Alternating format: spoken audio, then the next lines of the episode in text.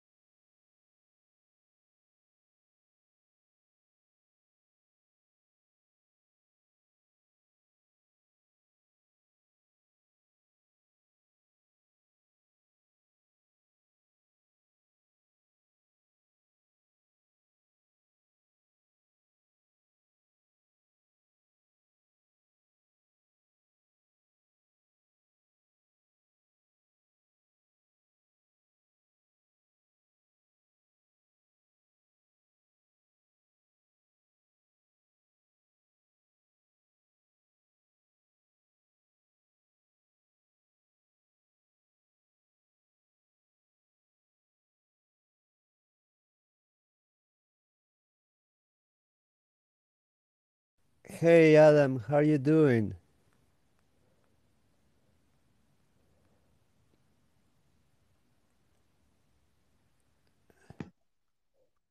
Hold on a second.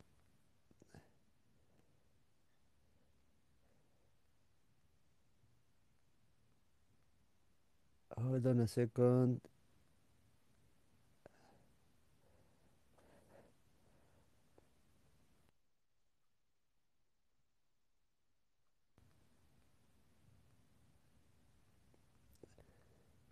How are you?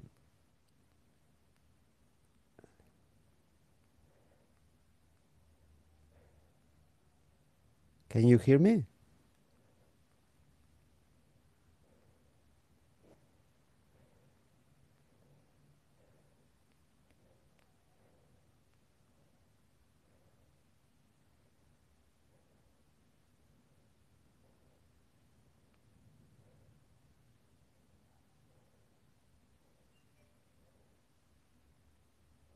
Okay, I'm having some trouble here and I wonder why.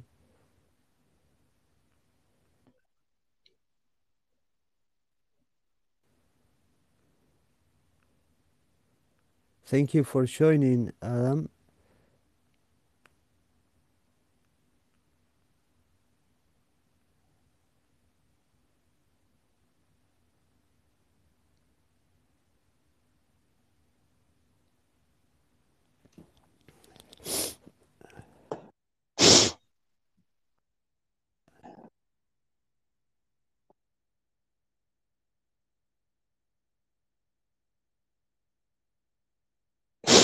Hey, I didn't notice so many people was here.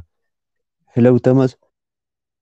Okay, I'm approving you. I'm just preparing something to record this. I'm having a little bit problem, but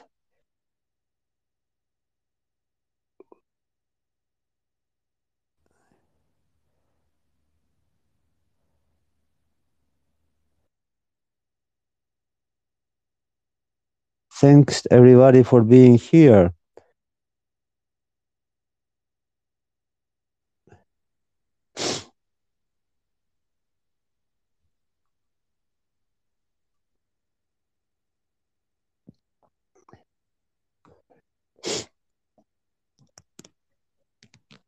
Okay, I will ask Christine to record this. Yeah, I just connected earlier because I wanted to set up my equipment to record the space, but I having no luck.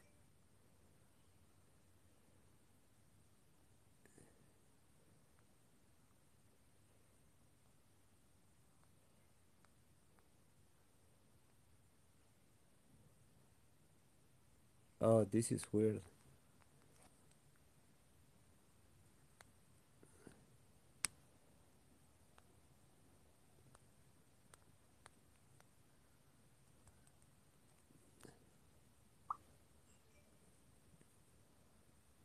Yeah, I don't know what's going on with another cell that I have to record that is not opening the space. I am clicking on the link, but I am not being able to enter into the space.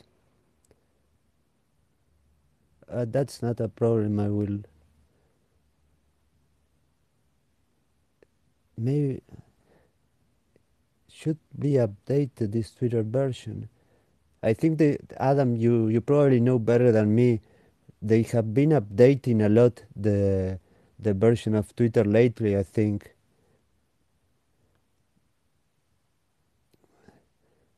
This cellular has, oh, it's version 8850. I think it's old. I think in the cellular I'm using it's like version 10 of Twitter.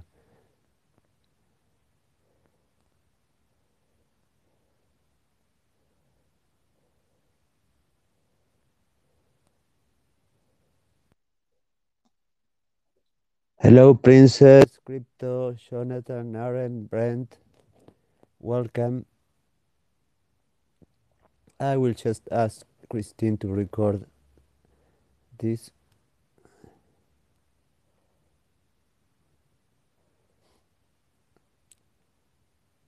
How are you doing, guys? If anybody wants to ask me a question before we begin, ask me for the mic, and we can talk before we begin.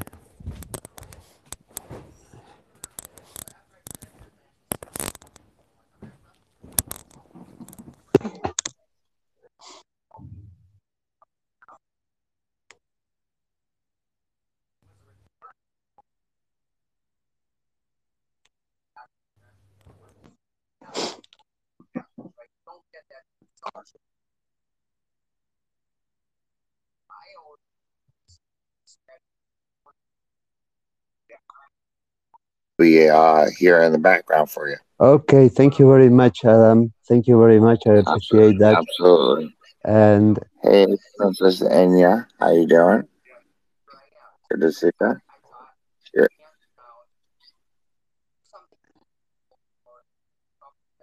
I was just watching a video on YouTube.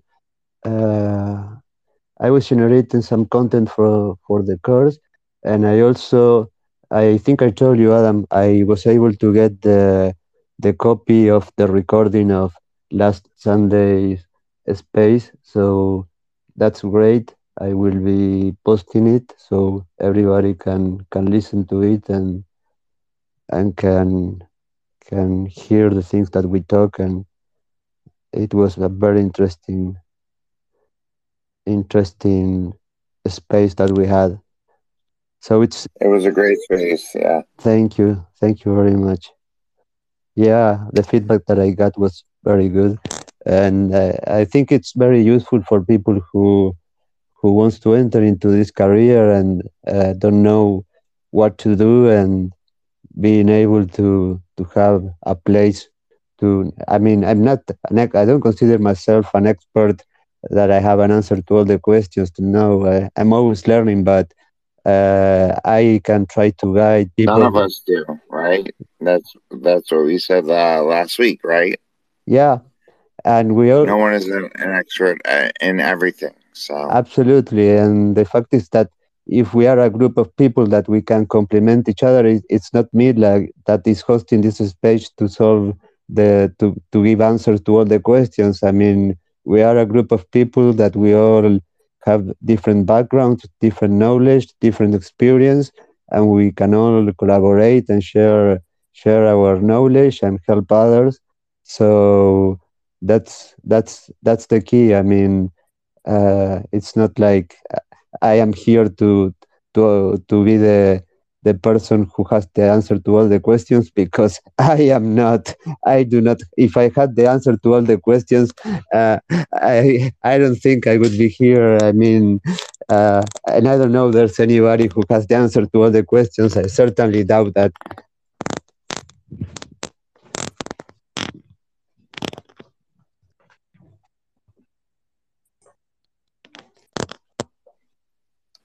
Maybe AI does. I don't know. Maybe F Society F Society. What if F Society comes to hack all of us? Well, then we'll bring Mark in. And, yeah, that kiddo. I already let him know that this is happening in Jack. So yeah, that's man, that was so disgusting. That attitude. I couldn't believe what I'm. I know what I who mentioned it yesterday. I know what he's talking about exactly. They're actually going after him. They're going after unfortunately females on Twitter and other platforms. And this is emblematic, the name from Mr. Robot, of course. You know, you had Evil Corp, and then you had F Society, and but Mr. Robot is actually a very accurate show if you watch the whole thing. Yes, absolutely. I mean, it's the most accurate representation of what actually the hacking world is. For me, I mean, before Mr. Robot, what did we have? We have CSI Cyber, Scorpion, that was so there were so silly shows where everything was basically tracing somebody with the IP address and solving a case with that. But that is not the real hacking world and security world. The real hacking world is not anymore. It's attacking those servers and flying to data centers that are far away from where you work, and inside the data centers connect to the directly to the servers and shut down servers and grab the logs.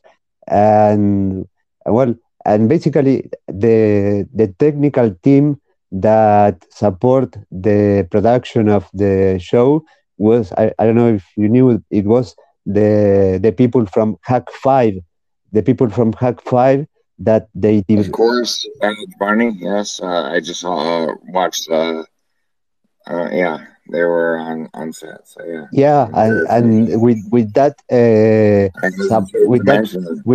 support, I mean, the quality of the, I mean, the recreation of the facts with that support of that people is really, really accurate, because those guys really know what's going on in the hacking world, what are the tools, what's the technology that is used, what's the real thing that's going on. So having that backup supporting the production, it's really a guarantee that what we are going to see is not something fiction that is invented, that is created. No, it's actually a representation of the reality, and all those tools that they use, the rubber ducky, and so many other things. Yeah, no, don't mention all of them. Yeah, yeah, it's really. Because, really amazing. The social engineering aspects of it and the devices, someone might not have to know much. So you have to be very careful on how we train people and what tools we let them have access to, if that makes sense. Yes, absolutely. Absolutely. Hello, Shirab. Welcome.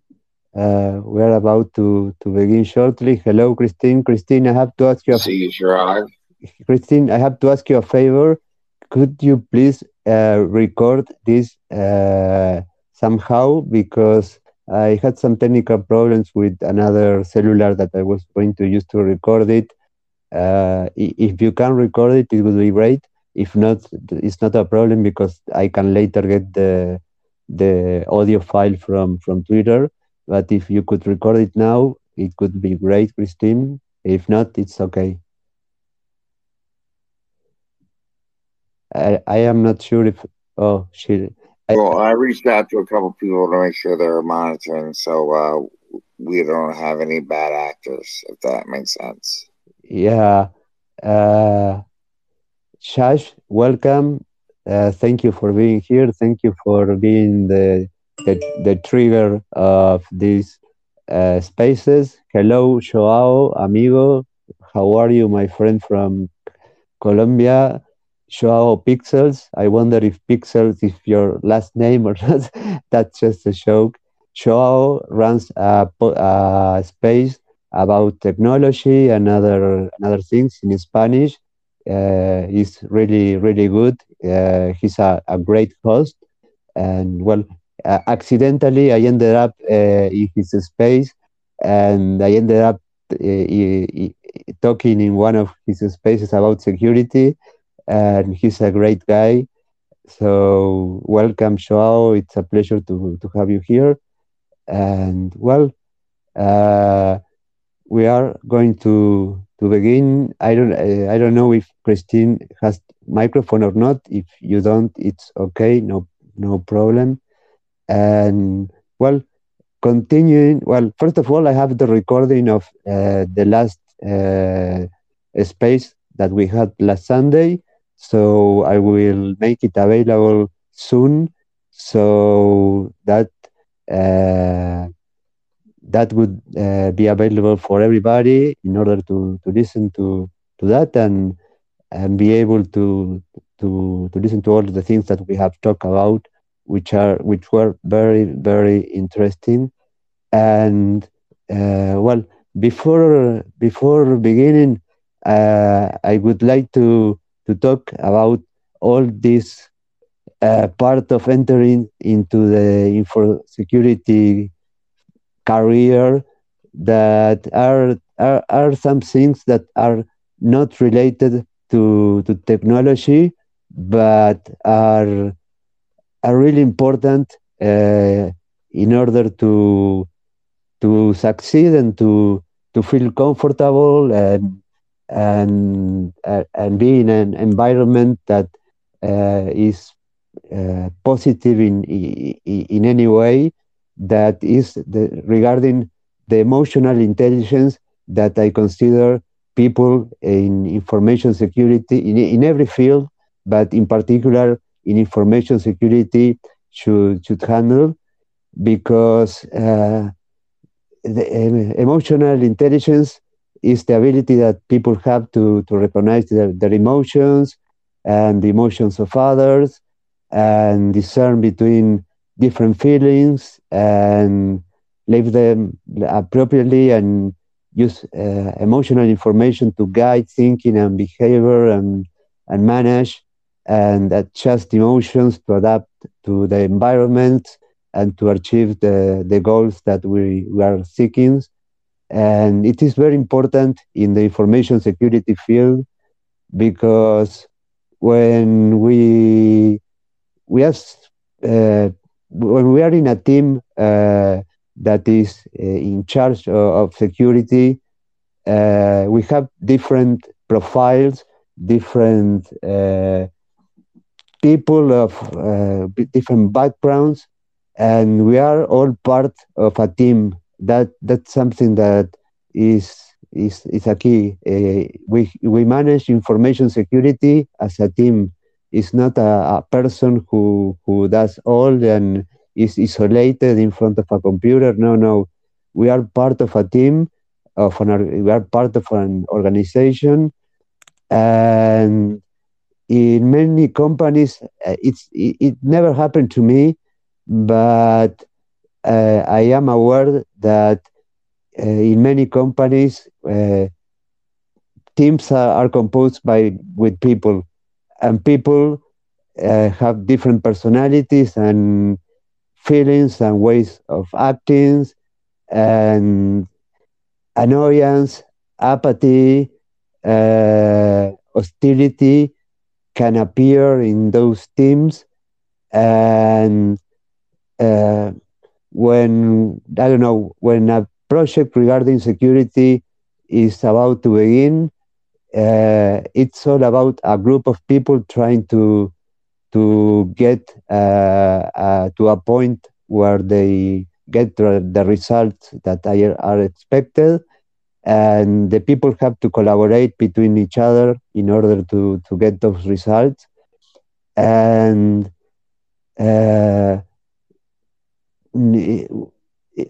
security teams should be very, very collaborative, and sometimes, unfortunately, there are toxic elements in those relationships, such as ego, politics, lack of technical expertise, lack of understanding of technical controls, for example, lack of thinking, lack of willingness to think outside the box for looking for solutions. So people can tend to 10 users, they have to do something simply because it's policy, using fear, uncertainty, doubt, and try to convince people to do something and tell them, well, if you don't do this, we'll get hacked. And people might not be willing to accept innovative solutions to problems. And that's something that is very, very toxic and very harmful for the organization and for the team and for the members of the team that have to handle those situations that are not technical, but they affect the way they perform in their work, they affect their life, their mental health, and probably in those cases, the results are going to be much harder to get than in another environment. So the topic of emotional intelligence is something that is not minor, and many people have had bad experience in security teams regarding that. So the best way to approach this is with affection, courage, interest, trust, and to be when we are in a security team, we try to find solutions to problems. And in order to be part of the solution, we need to be collaborative, we need to be humble, we need to be willing to think outside the box, we need to be willing to think for solutions that are not trivial. I mean, they are creative, and successful security teams at companies help other unit, business, and department to meet their security goals, instead of just telling them complex policies and technicalities. And successful security people are empathic to others, to the situations and their work, and you don't have to be a shark. I mean, sorry for the word. You have to control your anger, your jealousy that often appears in any team where people, I mean, it's all about people interacting. And when people interact, there are things that appear that are not part of the things that they are working for. They are personal things.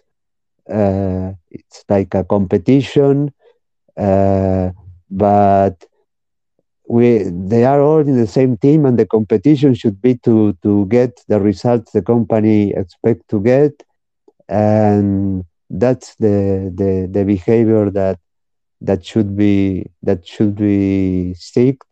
And I think in terms of a project manager of an implementation of an information security management system, the ability to handle those people, a project manager of every team, of everything, has to have the ability to manage, to identify those patterns in personalities and those problems, and issue them promptly, and try to to find solutions to them. So I just wanted to talk about that before entering into other topics. Hello, Chris. Welcome. Chris is a person that is he's in love with spaces here in Twitter. I want him to participate in this kind of spaces, even though he's not into information security. He can be of great help in other ways. So welcome, Chris. And well, where's my friend from? Okay, Shash, would you like to? Okay. First, Shash, I would like to ask you about the feedback about the other Sunday space that we have. How was it?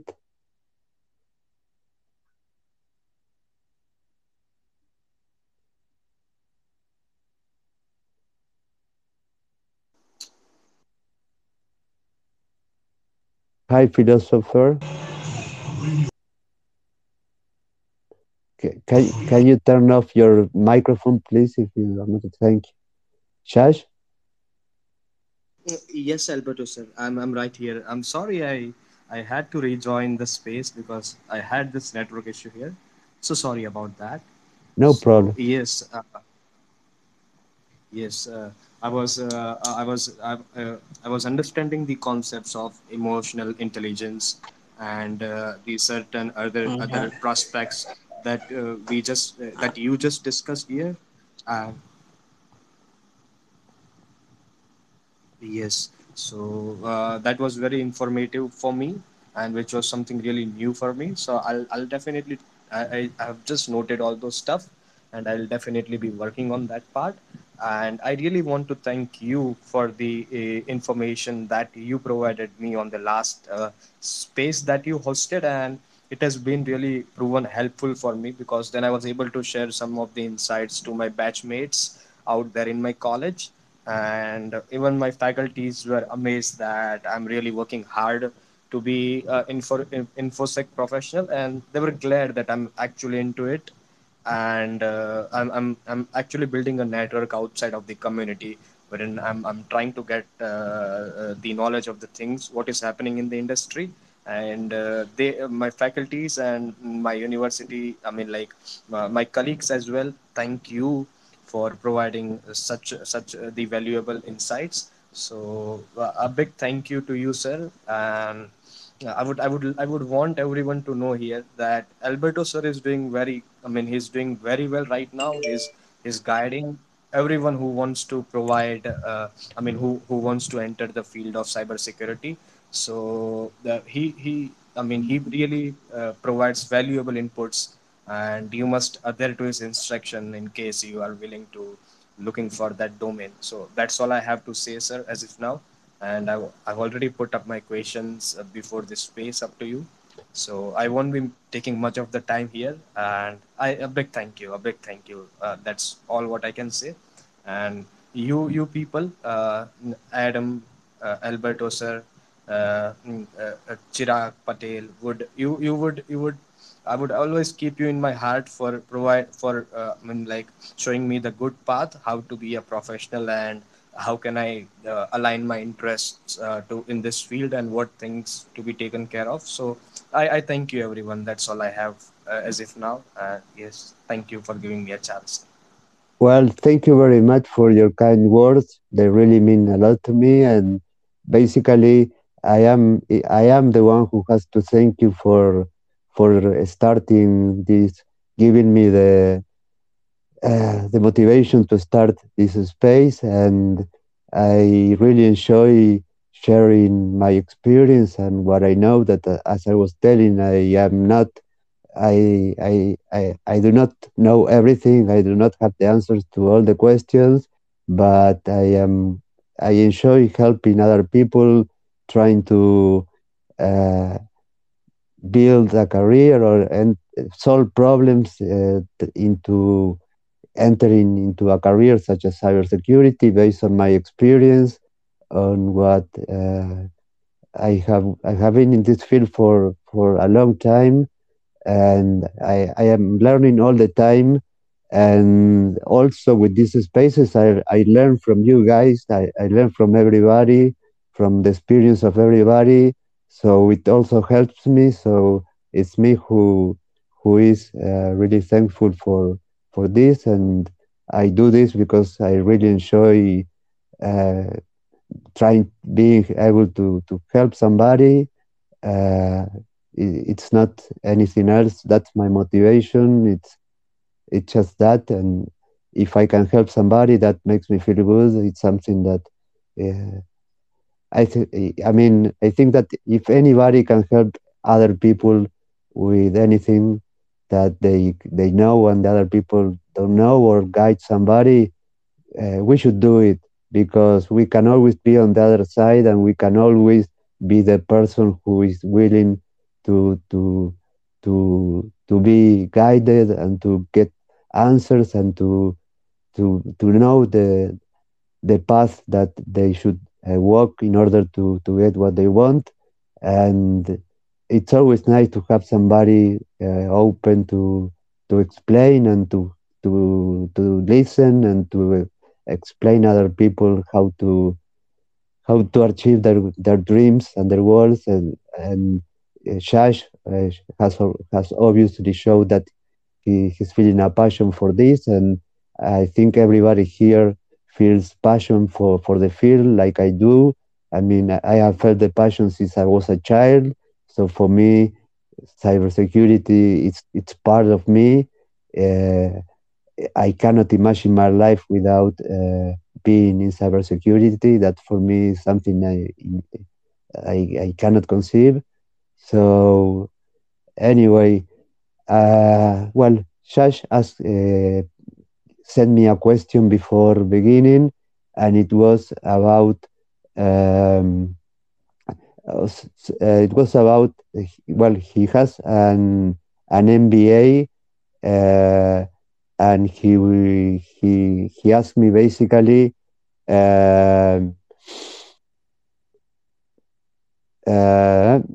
what are the things that company look for when they hire an MBA in information security domain? Well, nowadays companies are not looking.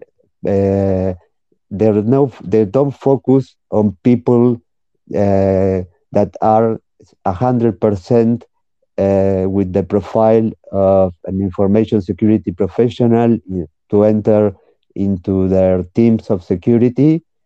And the teams, in order to solve problems, the best thing is to have teams that have different profiles of people with different backgrounds, with different views, and that way the problems they have to solve can be seen by different eyes, and the solutions can be achieved in a very interesting way. So companies are looking for not only people that has MBAs, that has those people have knowledge of how to manage business, how the processes of the business work, and things that are not related to technology, but security involves everything.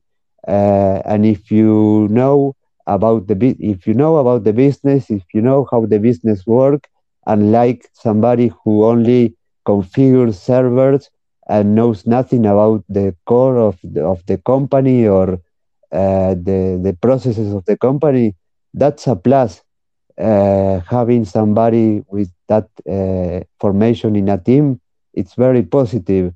I have posted on the Nest a video that it says how to pick your cybersecurity career path, and it's an interview with Alisa Miller, and she mentions that one of her best digital forensics investigation in a team that she worked in was a psychologist, and that person had the ability to understand the personality and aspects of things that technical people were not able to understand or to see, and that person was the best human resource in that field, in that company where she worked. And she said also, if she had to hire somebody for a certain position in cybersecurity, and she had to choose between a technical profile and somebody with a degree in English, she would choose the person who has the degree in English, because that person would probably be able to write documentation, express properly, and have skills that somebody who is completely technical lacks of that knowledge or skills. And that's something that is very, very positive, because it opens the door to people that at certain point of their career, for example, you that you have an MBA, you decide to have a major in cybersecurity. Well, it's not like you are too late for that. No. You have skills that makes a difference, that are a plus, that differentiates you from the rest, and can really be useful and very desired in a company to have you in a team like that. The thing is that you can also, going back to the part of the teams and emotions and emotional intelligence, I am, this is my perception. I haven't been in a team with this problem, but if somebody with an MBA or another degree enters into a security team where I work, and I am the technical one, there will probably be some kind of egos and some kind of jealousy, saying, okay, this person who has an MBA knows nothing about security, and I am the one who really knows about that. So maybe being integrated in that team of security can eventually be complicated. That's something that I visualize. I haven't lived, but it's a possibility. I mean, you will have to understand that might happen to you. You might enter into a team that does not really accept you or visualizes as somebody who has value, just because of the ego of other people, and not being humble, and not being able to be open to understand that we can all give value. Hello, Stella. Hi, Alberto. How are you? Can you please turn off the speaker for a while, because it's we get noise? Thank you very much. Then you can ask anything that you want. So that's something to take into account, that being into a team for the first time when you enter into a company might be complicated in those terms. So you will have to deal with that, but deal with that just being humble. If they don't think that you are valuable, just show them with your actions, with being good at emotional intelligence. You will beat those that are bad at emotional intelligence, and you will solve those obstacles that might eventually appear. That's what I think. So regarding again your question about the MBA, I think you are a very a profile that is very valuable for a company in information security. So that's the answer to the question. If I had a company, I would a big company, and I had to build a security team, I would surely have a profile like you and many other profiles apart from those that are the technical gurus in technology, and well, there are also people that. Hackers or cybersecurity professionals normally are introverted. They lack of social skills. They are shy. They have problems to communicate. We were talking about Mr. Robot with Adam, which is a perfect example of somebody who lacks completely of social skills. And that's the profile of people that are great at hacking. But they are great at hacking, but they are not so good at handle social situations or dealing with social skills. And so it's important to have people that are able to have that communication between the teams and the end users, because the people that are the employees of a company that needs security, those people will not understand somebody who is technical and goes to them and tells them that they have to use double-factor authentication, or they will get hacked, or they will have to use digital signature to sign the documents, because otherwise it would be insecure. No, they need another approach. They need a communication in plain English in order to understand why the things are being done and how the things should be done. So normally, a cybersecurity professional, a hacker, to call it that way, I want to give the image of a hacker who is in front of a Kali Linux console all day, all night, without sleeping, and obsessed with security and finding vulnerabilities. Well, that person can only talk to a Kali Linux console, but can hardly talk to another person next to him.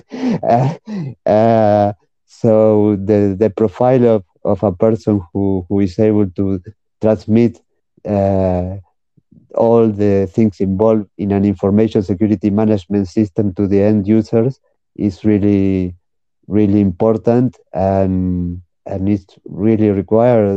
It's something that it's a must. So Shash also asked me another question that was basic things that are must to learn for cybersec domain. Well, that's something that is a very, the answer is very wide.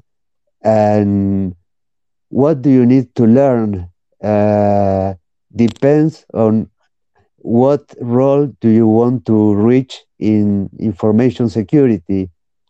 In your case, you mentioned last Sunday that you wanted to focus on web application security.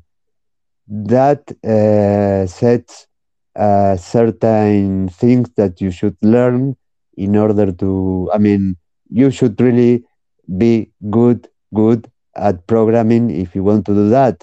It cannot be imagine somebody who works in security of applications that doesn't know how to program. That's something that is unreal.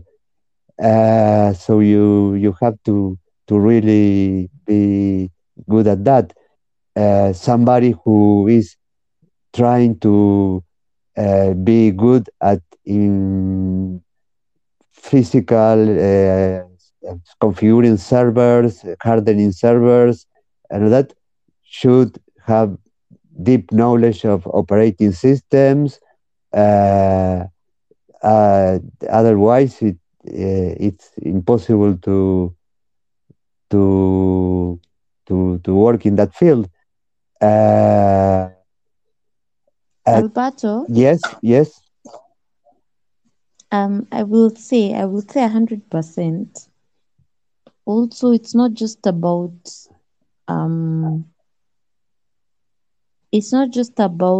being, someone who cares, but like I'll tell you 100% for me.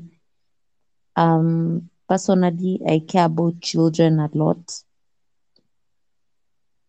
So when it comes to cyber information, I care for children.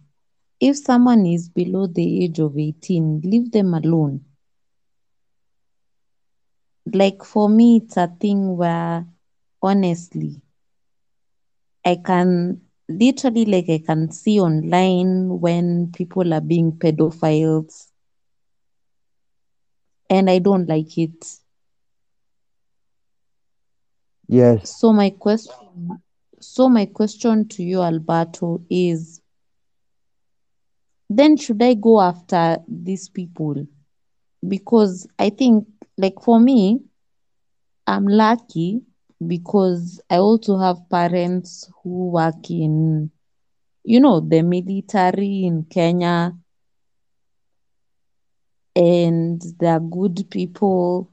Now in my head, I'm thinking, yeah, maybe now I should go after these people.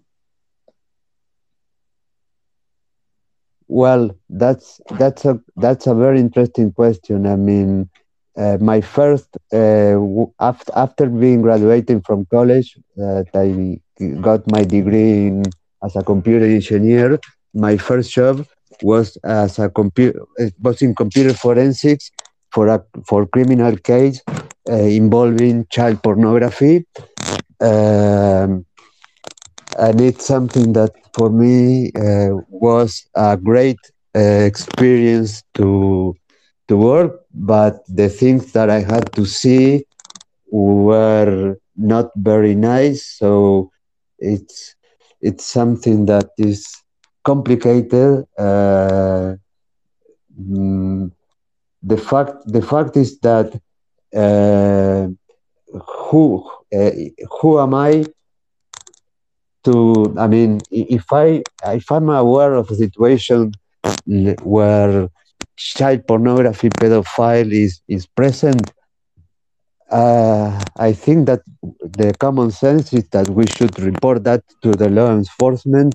I mean, we should not try to do anything by ourselves. That's my point of view, the way I think.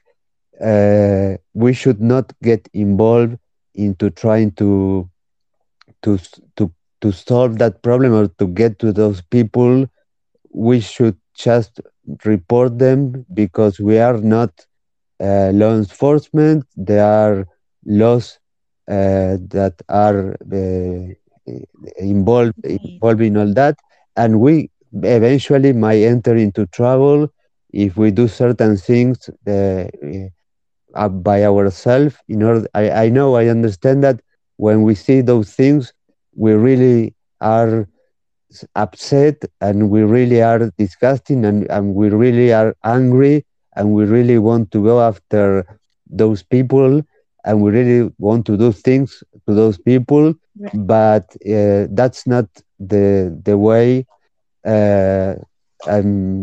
We should follow certain rules, and maybe it's not the best way. Maybe I don't know, but my recommendation is to report that and not be part of the solution or resolution of that issue, we may end up in trouble, and those who are guilty of those crimes should be punished by the justice, not by us.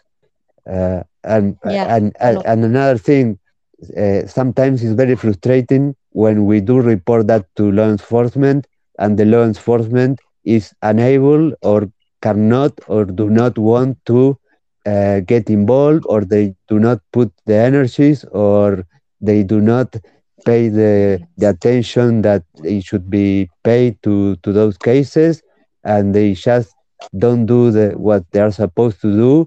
And you are aware of the situation, and you see that nothing is happens. That's very frustrating, and that's something that happens. I know that it's something that happens, that we report something to the police, and the police does nothing. But we have to manage our emotional intelligence and try to be strong. Of course, I am talking from the theory, but what if that happens to? If I had a child that was a victim of that, I would probably be saying this, but I would be doing something else. You have to be on the shoes of each situation is different, but in general terms, report that it's not your work to solve the problem. It's your work to report the problem if you are a witness of that kind of situation. I mean, I agree with you. I agree with you, Alberto. But for me, if the justice systems are not working, then what do you do? Well, you said reports. And do what you can do to report. But for me, how I look at it is like, now, if you report and nothing is happening, then what do you do? Well, that's me. That's sad. It's sad, but I think it's normal that nothing happens when you report them. In particular, in Uruguay, we are the law enforcement, unless they get a report from another country with all the information about certain group of people or a person that is involved in child pornography, because it's transmitting or dealing with child pornography internationally, and they have identified the person. They just send the IP address to Uruguay, and that's the only way the Interpol can ask the ISP for the name of the person, and they go after him. That's the only thing the police can do in computer-related crimes in Uruguay. They cannot... But now Uruguay... Can I just say something, Alberto? Yes, sure. Not Uruguay. No, Uruguay should now hire people like us. Because me, I go after the person. So, like for me, it's no longer about justice system. It's not about the justice system. Now for me, it's like, if I can prove that you as a person are a child, like you go after children, then now for me, I want to go after you myself. I understand that completely. And if I had, as I told you, if I had a son that was a victim of that, I would probably not be doing what I'm saying.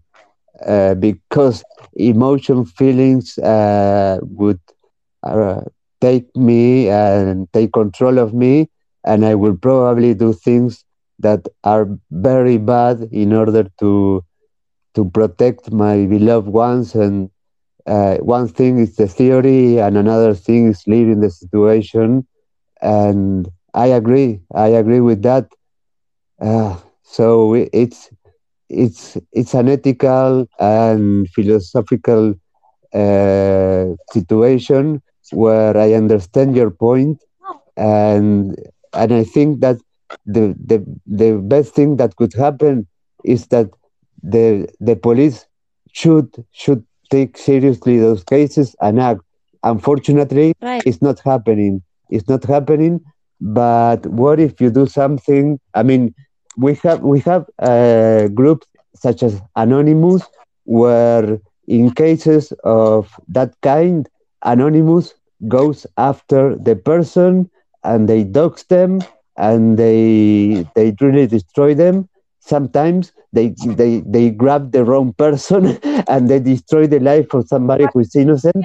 But there are groups that... No, but I don't to be part of Anonymous. Really, I don't want to be part of Anonymous. No, I mentioned in certain high-profile cases that are very notorious and they behave that way. In the case, I don't know, of Amanda Todd, if you know that girl that commits suicide because somebody was committing extortion with her, asking her for nude pictures, and the teenager ended up committing suicide because she couldn't cope with the situation, and Anonymous traced the person who was behind all that, and they doxed him. Those were... I want to go after people like that for sure. But what I'm just telling you is 100%. Number one, I don't want to be part of... Also, like Anonymous is also a group where, like, I agree with some things, but I don't agree with everything they say. Yeah, it's like it's like everything. I mean, in any group, they have their philosophy, their values, their way of thinking, of acting, and you can agree with some points and you cannot agree with others. Right. You're a person who is free to have your own beliefs and your own values, and they don't have to, I mean, you don't have to be perfectly aligned with some group does or says. I mean, you can disagree in some points, you can have some points in common. Alberto, I'll tell you 100% that for me, I agree maybe with 40% of what Anonymous says. Now there's another whole 55-60% that I don't agree with.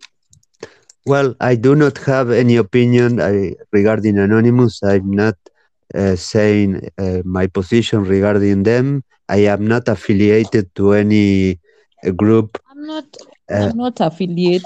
Please, I hope people on this space don't look at me and say I'm part of Anonymous. No. That's clear. No, that's more than clear, Stella. That's more than clear. That I mean, and even if you were, that's not a problem. Everybody's free to be part of whatever they want to be part. But that's not the issue.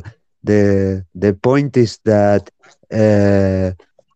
I mentioned Anonymous just as an example of a group of people that solved the situation that you were mentioning that law enforcement couldn't solve.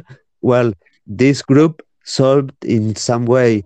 That's the only thing that I'm not saying they are good, they are bad, that I agree with them or not. I don't have any public position regarding any organization of hackers or activists.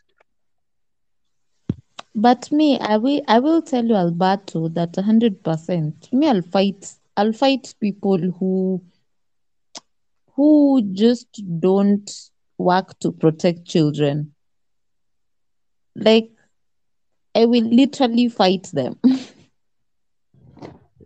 Well, yeah, you're probably a mother, right? No, I'm not. Imagine I'm not.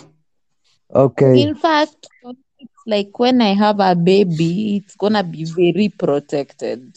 Yes, that's wonderful, because nowadays that's something that lack the parents of the kids of this generation, not this generation probably are not prepared to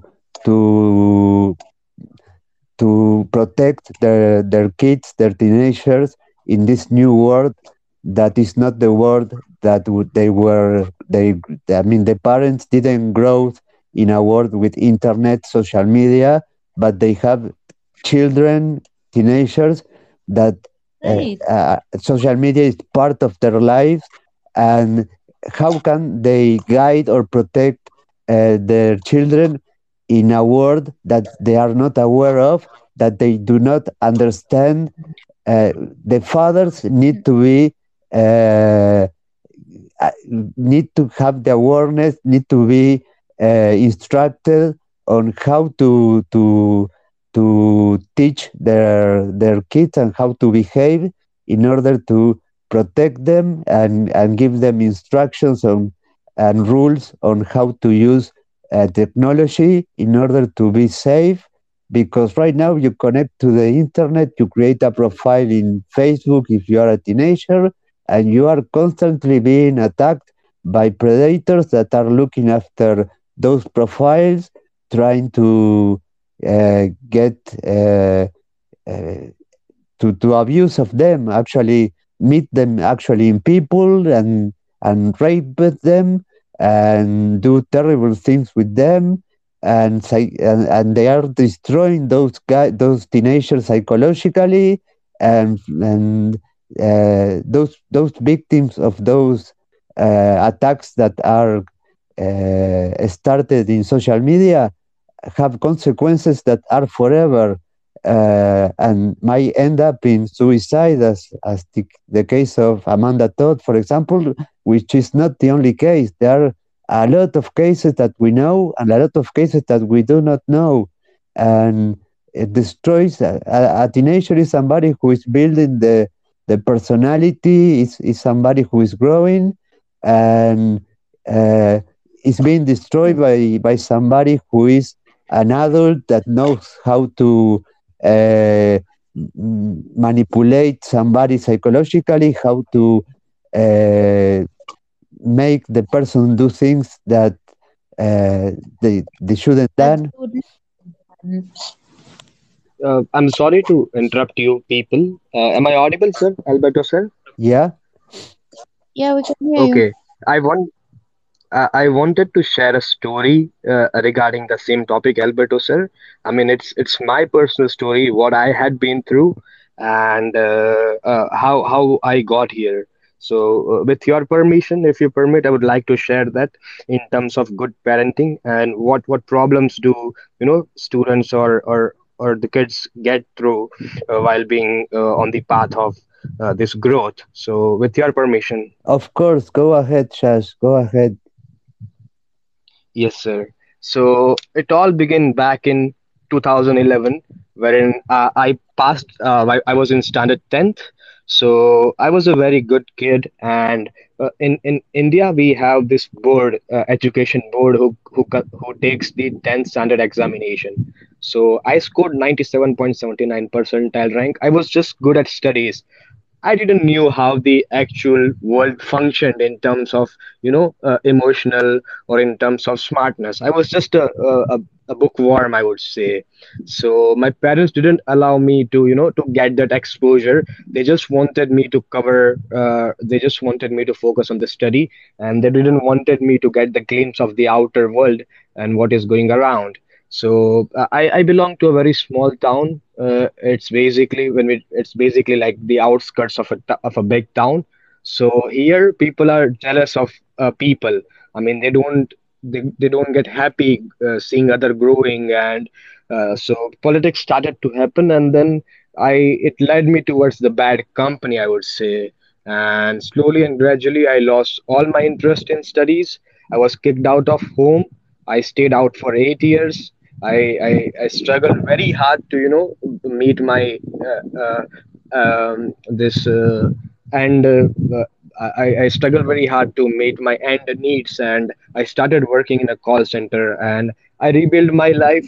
I got into one of the premier institution once again, and that is what my story is. And they took me back in, and my parents are too much proud of me this day, because I did something which was next to impossible.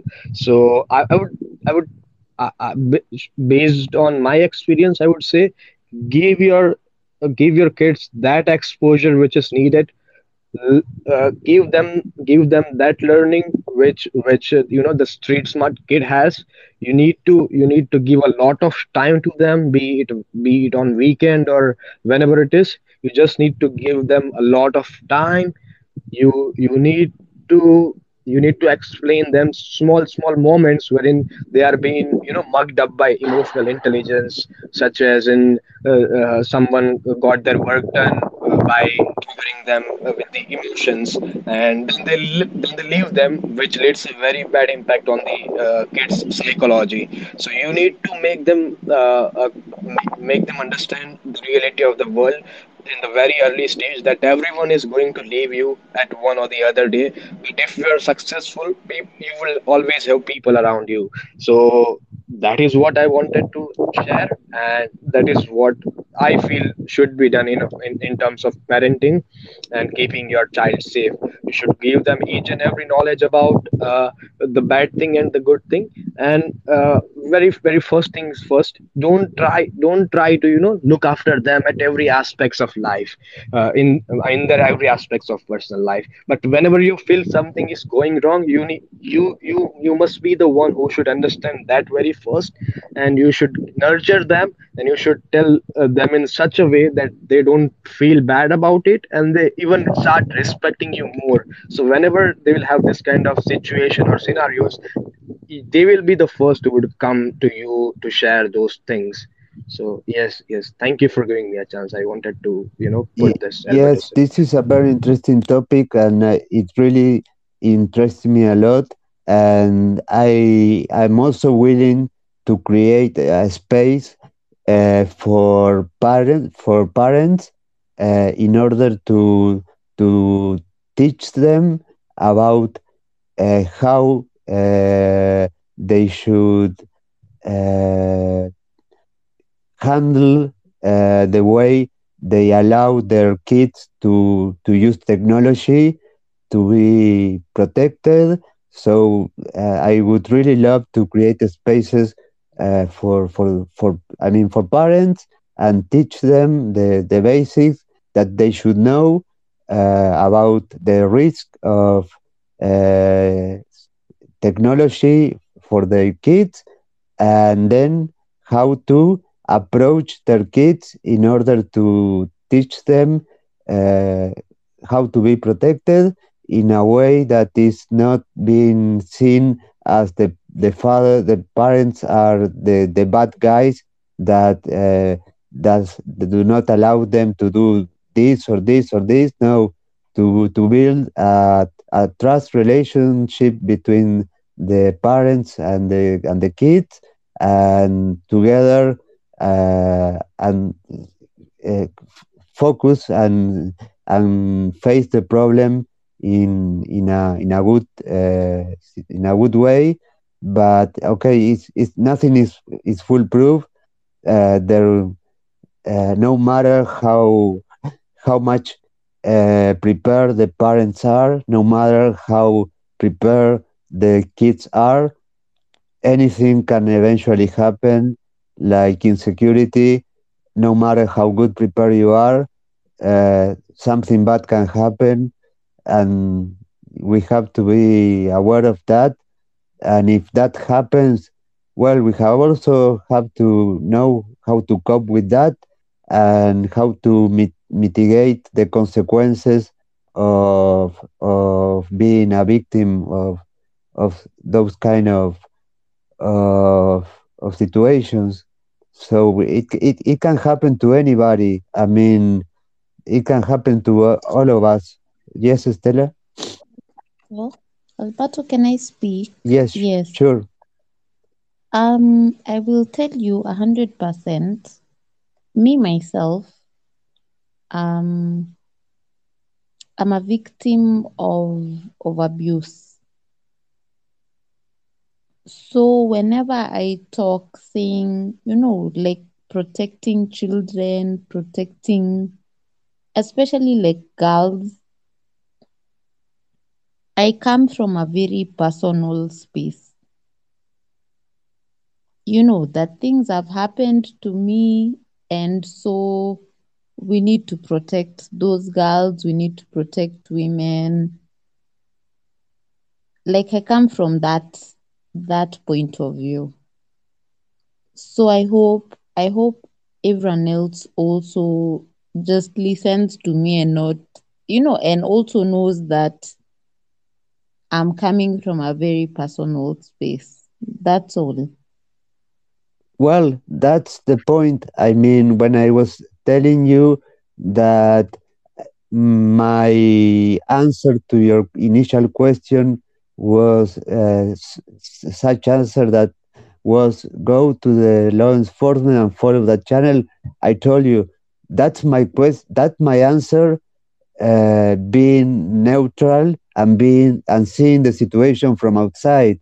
But if I see the situation, if I am part of that situation, as in your case, if I was abused, I would probably see things completely different. I would probably do not trust at all law enforcement, and I would probably approach the problem in a very different way, and I would probably use my skills and my knowledge to... It's terrible, but to say to seek for revenge or to seek for justice in my own hands, because one thing is to tell what you are supposed to say from outside, but another thing is to live a situation of being abused, of having your children being abused. That changes the scenario, and that's a different story. So yes, I understand you completely. And tell me, Stella, what in your case you will obviously will not go to law enforcement in these cases. What would you do eventually to deal with this situation? What would be your approach? Because I would actually I would not lie. I would like to kill those people.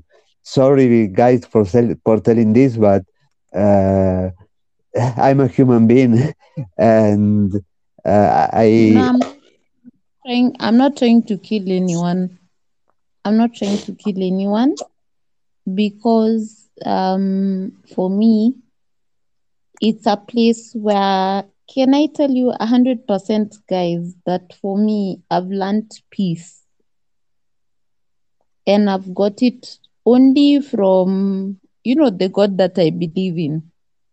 The God that I believe in has said, choose peace. And I've calmed down. I don't have any negative intent towards people, not at all. Because God has told me, choose peace. However, I will tell you that at the end of the day, there's so many other girls who need to be saved. And we need to figure out, how are we saving girls? How are we doing it? Thank you. No problem. Thank you for sharing your story with us. That's something that makes us think a lot. And yeah, I didn't mean I would kill them. I would basically kill them in a favorite situation. I would destroy them in a not killing them, but I would make them. I would use my skills to make them not have a nice life. I mean, but everybody has its own beliefs, religious beliefs, another background that makes them behave in certain way. But the fact is that I think we all want to protect. We all do not want this situation to happen, and we all really disapprove these kind of situations, and we all think that this shouldn't happen, and something must be done in order to protect the people and to avoid these situations. The truth is that these situations happen because sick people are out there, and it's going to keep happening. And how we act to that, well, it depends on what part of the problem we are. If we are inside the situation, if we are outside, I don't know. It's complicated, and it doesn't. There is no answer to say this is the right way, this is the wrong way. I don't judge people. I mean, for their actions, their decisions. It's not me who has to judge anybody. I just want to say that I really disapprove, and I do not tolerate those situations of abuse, and nobody should. And it's something that I have to make clear, that I don't have the answer to say this is the way to treat that, but I just want to say that that shouldn't happen, and I really wish I could help to avoid those situations, but I can't. I mean, I have lived in a situation where trying to help, I ended up in prison. So seeing things from my shoes, it's another perspective. I mean, I was trying to help some 100,000s of people, medical reports, and I ended up in prison for being accused of hacking a medical provider, and I was just trying to help. So maybe if you are trying to help in another situation, such as a child abuse situation, who knows what might happen to you? I don't know. Things are very wicked and can turn really weird. So what you do and the consequences of your actions can be something that are crazy. So you just have to act, to do something. What you do is up to you, and you have to accept the consequences of your actions. That's it. I mean, and I respect your experience. I'm sorry that you had to live that terrible situation of abuse. Never should have happened, and I really have to acknowledge your human, the way you are as a human being, and your philosophy of not trying to kill them, as I said. That's really respectful, and that's really says a lot about you. No, it's just choose kindness. How I look at it is choose kindness. That's all. Well, we need more people like you. We need more people like you here in this world. We need more people like you. That's it. Society would be much different with people that thinks the way you think, and people who try to help more and more. I think the worst thing that we can experience is being aware of a problem and not doing anything. Not doing anything is probably the worst thing that we can do. The worst option we can do when we see a problem is not doing anything. We have to I think that's what I think, that being aware of a problem, you have to do something, or you are part of the problem. And I don't want to be a part of any problem. I want to be a part of a solution, not a part of a problem.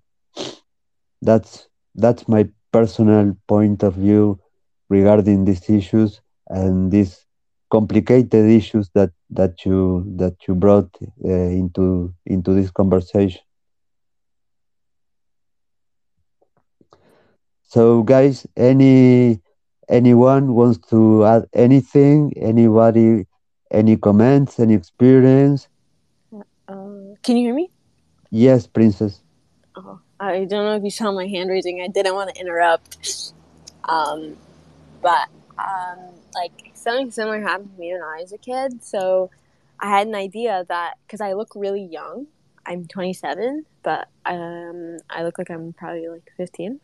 And so I wanted to like help like the police where I live, like, catch predators. So I called them and asked them, and they said no. I kept pressing them, though. Like, I said, can you talk to your supervisor? And you're like, okay, I'll call you back and let you know. And then he didn't, so I called him back. And then they basically said no, they're not allowed to have, like, civilians or something. And I said, what if I was going to do it anyway? And he said, well, how did I know you were going to say that? And I was like, well, because, like, you guys aren't really doing anything. And he's like, well, you can help the victims. And I was like, no, that's not the point. I don't want there to be any more victims. Like, I want to, like, stop it at the source. Right. And he was like, well, if you did it and something were to happen, we'd have to take all of your, like, devices. And I was like, obviously I wouldn't use my regular devices. Like, I'm not stupid. And he was like, you can get in trouble. And I was like, that's why I'm calling you, to ask you to help me help you.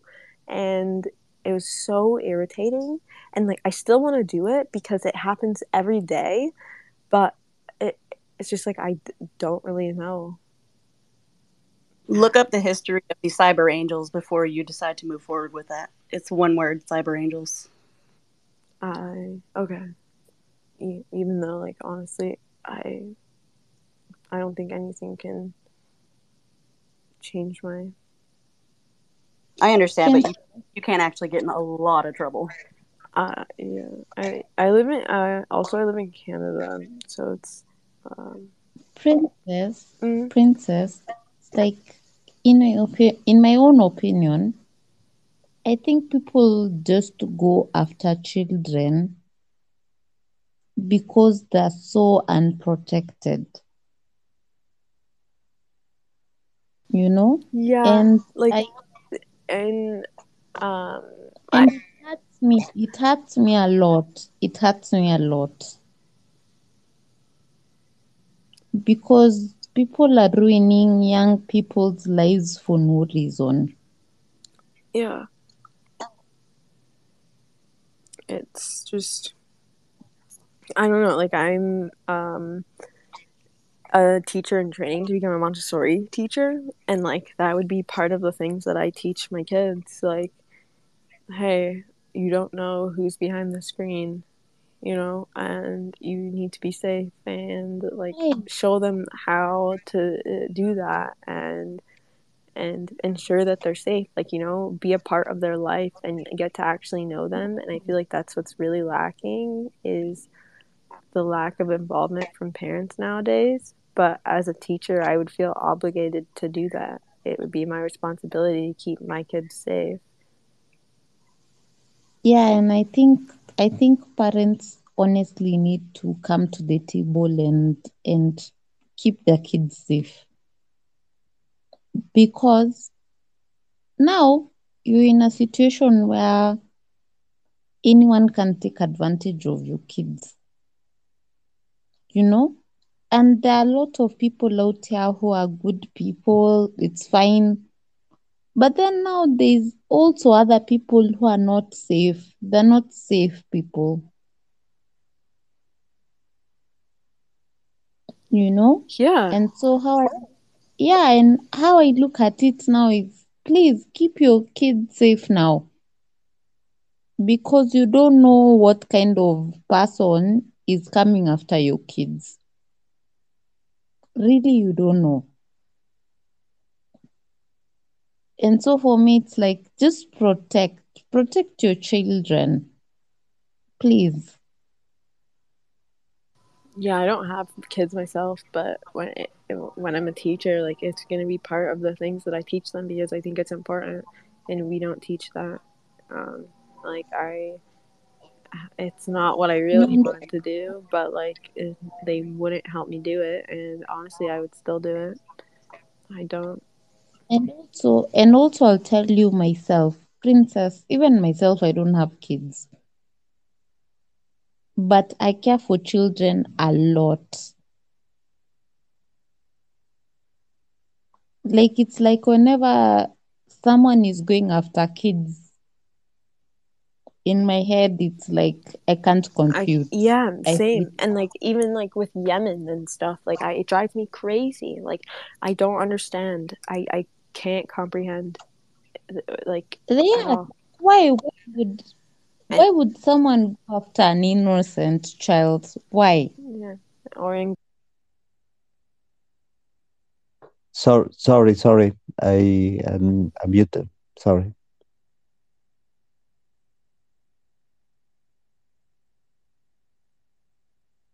Go ahead speaking. Sorry, I mute accidentally.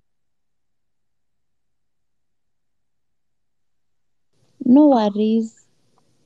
I don't know. I think it's important. Like, kids are, I feel, less safe nowadays than they have ever been. Yeah. That they're not safe. And I actually have to add, for me, I feel the need to protect not only children, but everybody who is in a vulnerable situation. That might be a children, it might be a woman, it might be somebody old, somebody who lacks of certain knowledge, or anybody who is vulnerable. Yeah. Exactly. I mean, anybody who is vulnerable, I feel the need to protect those people, because they are target of those predators, those scammers, those sharks, those bad guys, and I feel the need to give them support and give, I don't know, I feel the need to do something in any case of a vulnerable situation, not to mention kids that are the most vulnerable case. I agree. I don't know. I guess when I say kids, I mean everyone. We're all like the children of Mother Earth, right? And we all deserve a degree of protection. But I feel like people aren't doing that, and it's not okay.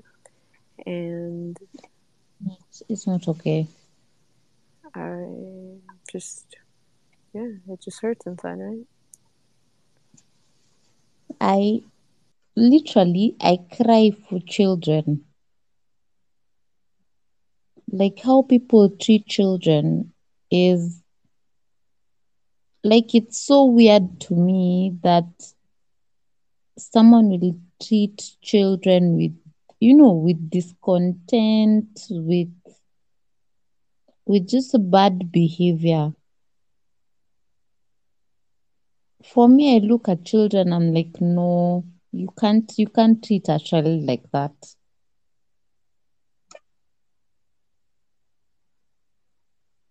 Does that make sense? Yes, absolutely. Because absolutely. Yeah, I don't like when people mistreat children. No. I don't like when people mistreat old elder people. I just don't like when people mistreat other people that are more vulnerable than them, because that's an abuse, and it's something that I see so unfair, that you have certain power I mean, to call it somehow certain power, which is not power, but you make use of you being in a better position to try to get advantage of other people, and that's not fair. It's not fair, not at all. Yeah.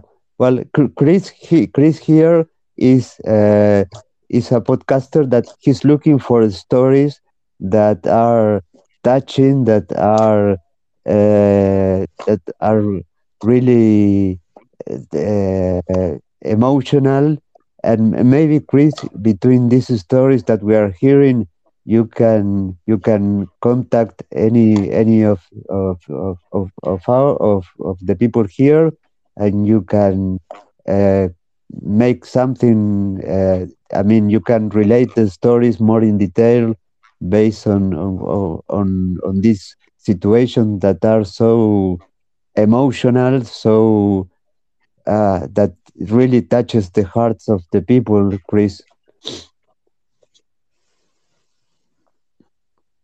I don't know if Chris is here, but the topic that you brought, Stella, is very, very interesting. So thank you for having brought up to the conversation. It's just very personal, like for me. Hi, Chrissy. No, for me, the minute you go after children, the minute you go after young girls and women, that's something I can't respect. You know, like I hate it on a very personal level. Yes, absolutely, and it can happen to. If you have a kid that is 12 years old and he's shy, introvert, he can be a victim of cyberbullying perfectly, just because he is with that personality. People will try to treat him bad, and that's not tolerable. Yeah, I agree. But also, you're saying him as if it can't be a her. Me, I've been in so many situations where it's now a young girl, and it's very problematic. It can be very problematic. Yes. Absolutely. It's a topic where I would really like to have somebody who is in the field of psychology, or somebody who is able to understand that. I mean, I am from this. I'm a hacker. I was telling my point of view regarding all this, but it would be really interesting to have somebody with the formation of psychology, or somebody who is able to speak more with competence regarding these issues that are very complex. Because I'm not the perfect person to give advices, or I mean, I just give my opinion.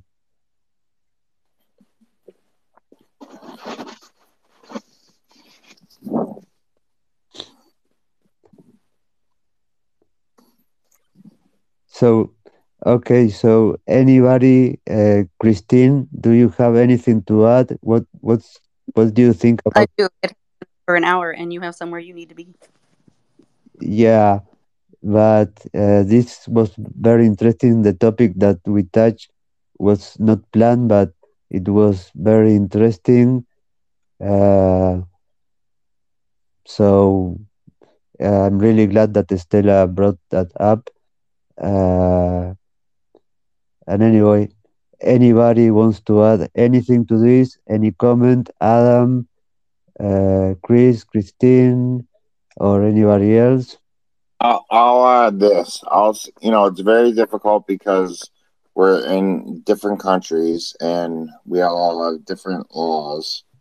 And from the United States point of view, we're trying to get a law passed that, I mean, even to this day, it's very difficult to trace down hackers, you know, or someone that does something abusive, as Stella was speaking of. Princesses in Canada, as she mentioned. So this is a worldwide problem, and this is why a team is extremely important. You have to have people that can speak from the psychological point of view, from the security point of view, from the law enforcement point of view, and it becomes, that's maybe why getting where you started, Alberto, perhaps why a team is so important. I look at a team like, this was an analogy that I learned a very long time ago, like a salad. And a salad, you know, you have carrots, you have tomatoes, you have lettuce. Each one of us is a vegetable that contributes to help. But no one has every answer to every, unfortunately, every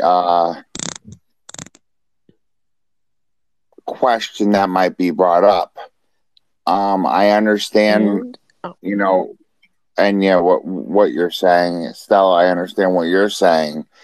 So I'm hoping that laws will be passed and that they will catch up with the technology that exists. And I believe that will happen. But until then, as Alberto said, he was in prison because he tried to do the right thing. So Stella, you might not want to take something into your own hands. That's not probably advisable. I would not advise that and taking it into your own hands. But everyone has to make their own decision. And I think that, Alberto, I think we could find someone that could speak from a behavioral standpoint, a psychological standpoint, that's also very, aware of the cyber area. And, of course, you know, knowing each country and the laws that are present in these countries, that makes it even more difficult, because we don't have a worldwide law that stops, you know, children from being hurt. That like, if it happens in one country, and then we can then say, okay, the U.S. is going to come in, or South Korea is going to come in, or Uruguay, or wherever. But this is where the emotional intelligence that Alberto was talking about, it is one of the most, probably the toughest things that we see online, when people hurt, you know. And as Alberto mentioned, it's really anybody. It's children, it's females, of course, but it's also just, we're all humans at the end of the day, and we all need, we all want that protection. And when we see this, that means we have empathy.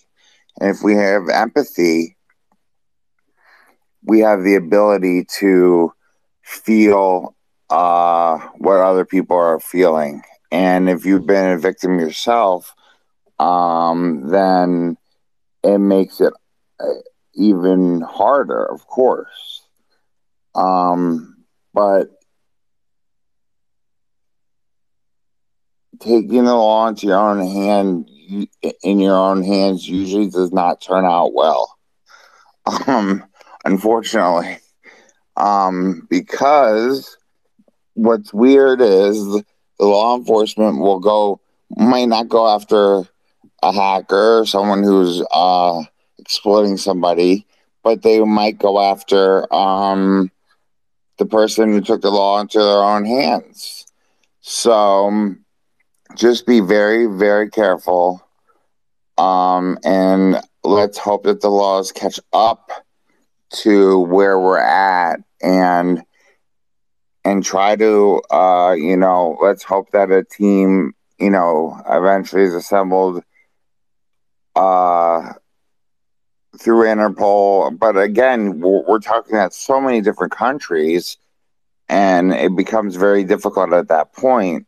So my point is not to give no hope. My point is to say, I believe hope is coming. I believe that justice will come. I just believe that, you don't want to end up,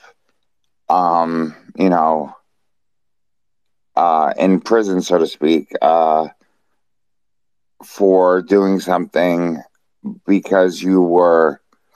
It's understandable why someone could be emotional about this particular topic. Of course, I am myself.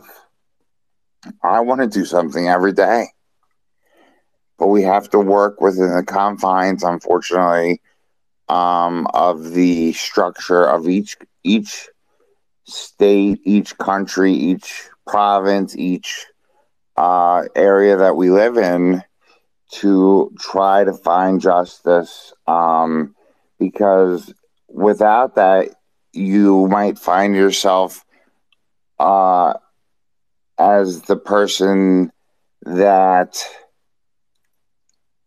actually, if you're crippling them digitally, let's say, you become the person that they are. So, but I do understand your passion, Stella and Princess, of course. But we have to work within the confines of the law. I'd be curious what Carl would have to say about this if he had any more time. Or I see Princess raising her hand. I hear you after Alberto. So I don't know. I would like to add one thing. Despite all these things that are completely, I agree 100% regarding hoping that law enforcement can improve and we can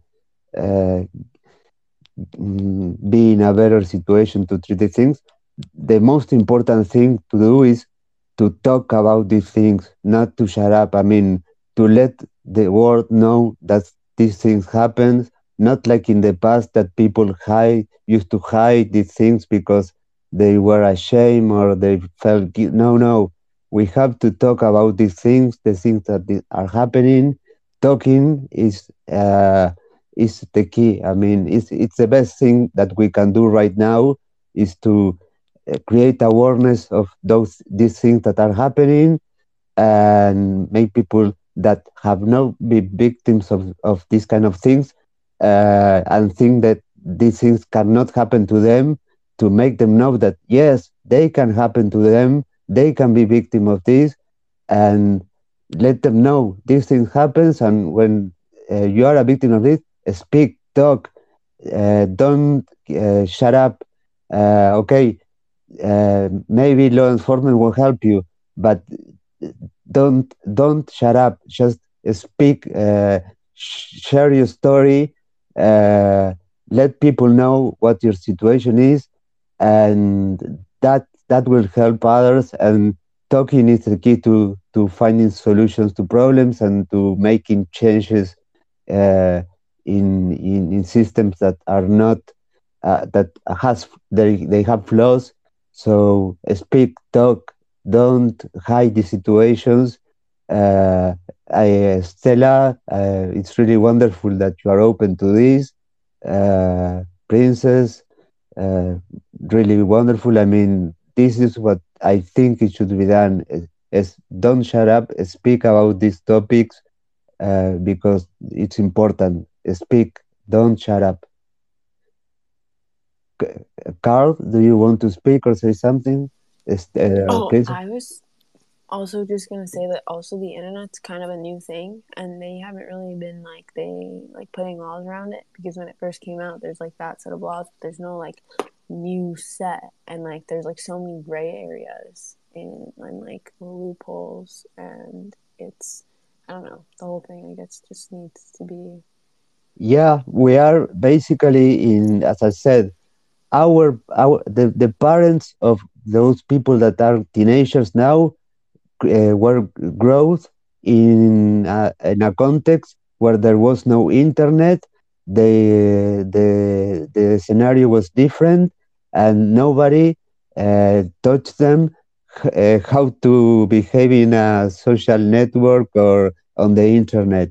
They have children now that are constantly connected on those on the internet, and the parents are not prepared to. They do not know how to handle that. This is a new situation.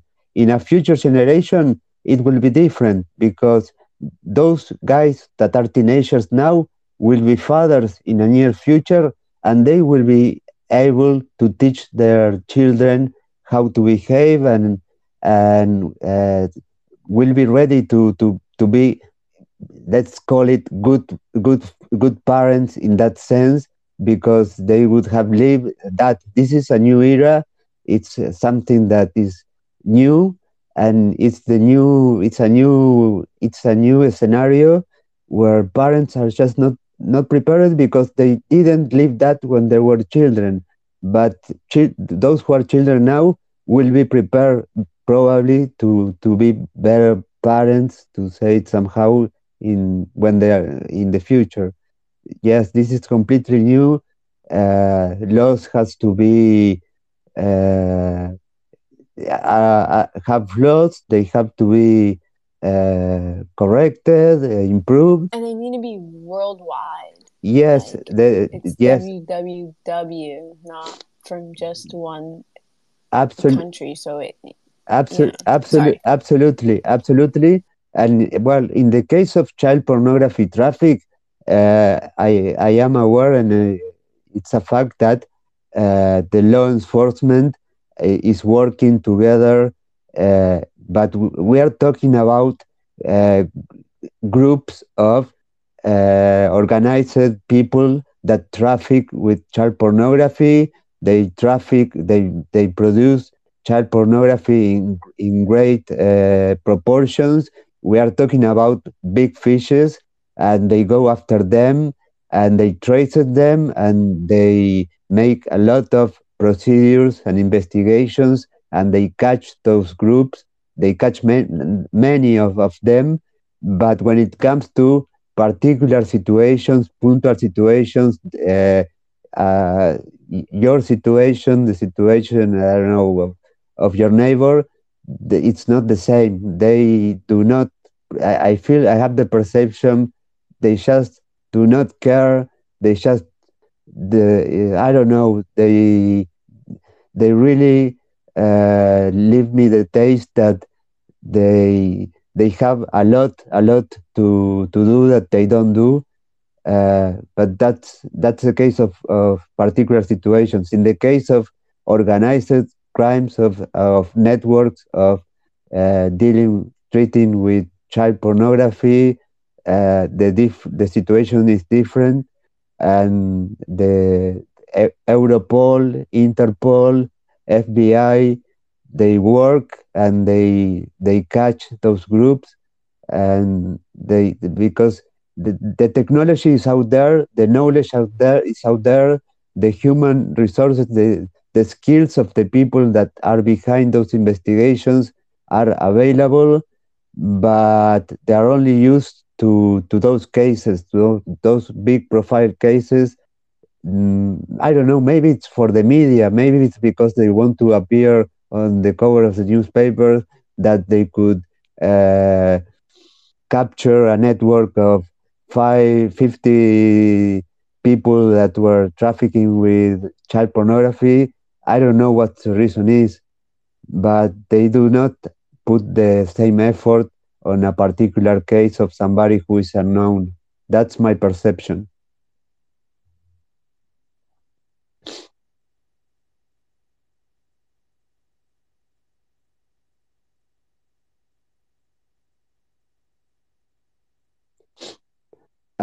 Okay.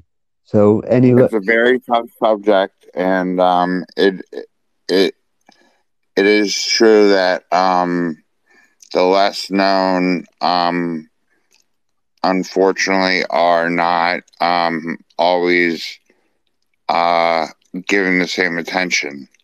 So this, if you're not in the cyber field, this is a reason that you might want to get into it. If you are into the cyber field, this might be a reason why you might want to contribute, let's say, 10 hours a week to helping, pass laws, give information, collect the information,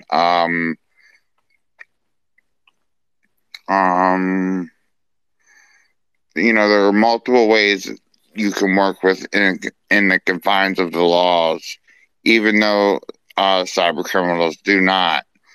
And when it comes to hurting people, that is the worst, it's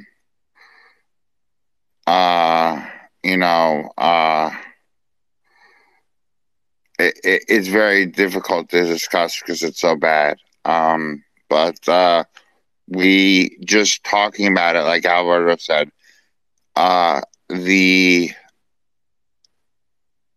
our voice is much stronger than anything else there is. And I commend you, Alberto, for holding this space. And I'm appreciative that you let me speak. And I'm appreciative of everyone in here. So thank you. And if anyone else has anything else to contribute, I don't know what Alberto's schedule. I got something to contribute. Yes, go ahead. Great. Yes. Hey, Alberto, how you doing? I'm doing great. How are you? I'm doing good. I'm just wondering what this group's about. Oh, well, basically it's about cybersecurity, but we were talking about child abuse and how to behave when law enforcement is not being able to deal with cases of that kind. How do we behave? What are the paths that we can take in order to prevent those things from happening, and to what to do when those things happen? We were discussing about that. Yes.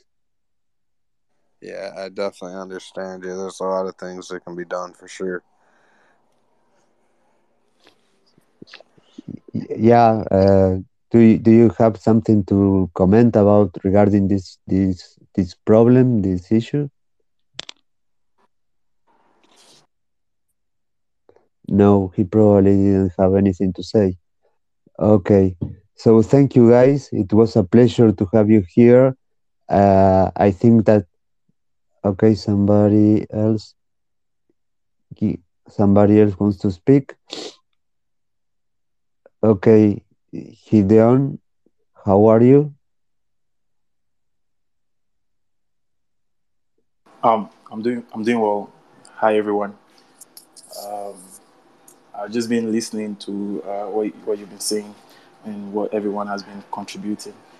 Yeah, I do like the view you're coming from, Alberto. Like, I do believe that in the near future, one of the biggest problems that the world will be facing is the issue of security. And with the amount of data and information that is out there, people actually have to feel secure eventually, because even at this point, so many people are already taking lots of advantage over this information and all those kind of things. So one of the things you spoke about was like about the trafficking issue, how the federal government and the FBI and all these people are working together to fight big cases. But when it comes to people that, like our neighbors and our friends, how secure are they when issues arise or when their rights are being infringed upon. I wanted to ask you a question. Sorry, I'm cooking. I wanted to ask you a question. What do you think would be viable solutions to solve problems that come when it has to do with people that we find around us, people that we know, people that we see, right? I know you guys spoke about the legal part, but I'd like you to talk more, and other speakers too that are more experienced in this field. Like I told Alberto before, I'm just trying to get into this field of study. Well, that's something that Adam has already mentioned something. I don't know.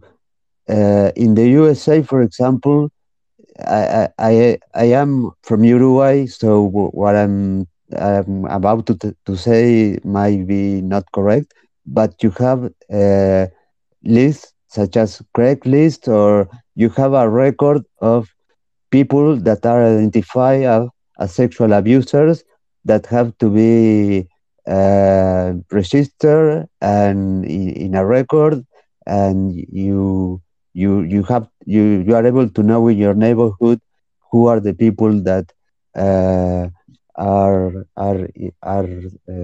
are recognized as sexual abusers. I don't know if I'm wrong or not, but maybe those kind of things might eventually help. I don't know in the case of using the technology, the internet. Well, actually, those abusers that appears on those maps, on those lists, probably use technology means to commit their crimes. Maybe not, but maybe people can generate, exchange information. I mean, not acting against those perpetrators of those crimes, because as we mentioned, we might end up being the criminals, then that's not the idea. We all want to protect people, not to be criminals, but maybe exchanging information, creating networks where we can share information that we know, and law enforcement, the same way we report law enforcement certain things, taking certain kind of, being careful, we can share information that might help prevent certain cases. I don't know, that information that we supply to law enforcement when we are aware of those cases, we can in part share with the community if we have systems that support that, and that might eventually help. I don't know, it's something that I just came to my mind. I don't know, it's maybe a crazy idea, but exchanging information between the community about the information that we have, that we know about these criminals, can eventually help and protect other people. I don't know. That's something that just I just thought about. Okay, thank you.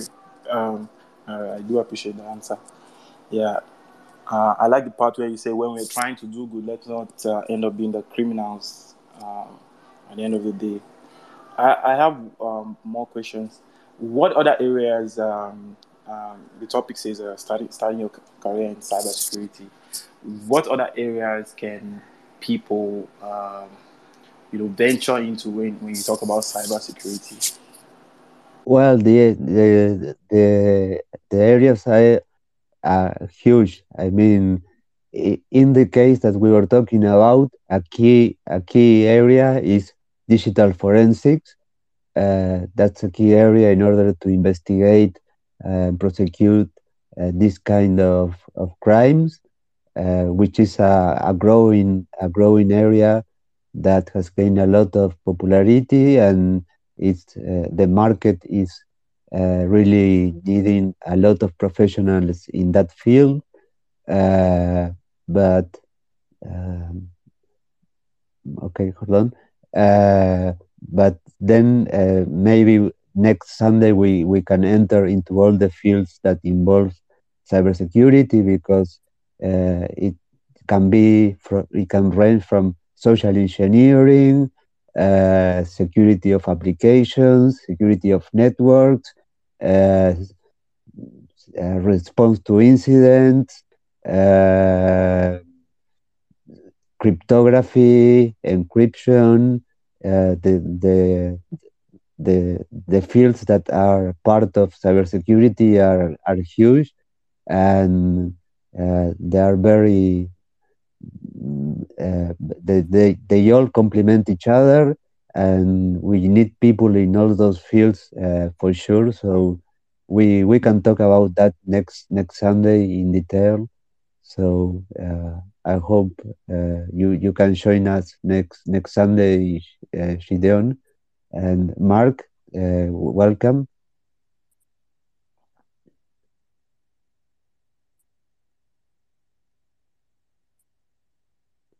Mark?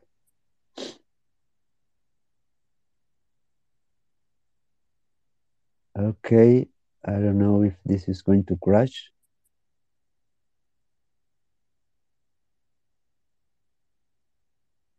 Mark, do you have something to say? Can you speak, Mark? Okay. Apparently not. Mark, yes. I think he hears us our time. Okay. Well, everybody, thank you very much for being here. It was a pleasure to be in this space with all of you. It was really interesting to hear all the point of view regarding such a complicated topic. Mark, can you speak? I think he's having issues. Anyway, well, now I have another idea on my mind to prepare something to teach parents about these issues, to create awareness, to give them tools to handle these situations as parents, to protect their children. That's something that I would love to do. And thank you, Adam, Christine, Mark, Carl, Chris, Ideon, X43, and I can see the name of the other two. Because I have the bottom of mute everyone about them. So thank you very much. Christine is recording this, so this will be available to everybody. And I hope it was useful for all of you this time. So thank you very much. I really enjoy talking about these things that I love with all of you. You are great, and thank you for being here. I love all of you guys. Thank you very much. Thank you, Alberto. We appreciate your time, too, and Christina, and everyone in the audience. Truly, without all of us and you, Alberto, we don't have a space. So this is a very fine line. It's very tough to talk about, especially when it gets to this area, but it's commendable that you've are willing to take it on, and perhaps a guide for parents would be a great idea. Maybe they can't find the information easy for that. It's not easy for them to find it. And, of course, it depends on the country that they're in, the city, the state, the province, etc. So I'm happy to help with that, too. Christine, you're a woman of a few words. Yep. Can you say something with more than 5 words? I suppose I can say more than 5 words. I will say thank you very much for hosting this space. Thank you for coming to the Alberto, you're going to kill you, you need to leave. Thank you. Okay, thank you, Christine, for telling me I have to go see my mother. She's starving. She's waiting for me to have lunch. So I love all of you guys. Thank you very much for being here. Hello, Björn, my friend. You arrived late, but it's nice to see you here. So bye-bye, guys. I love all of you. See you.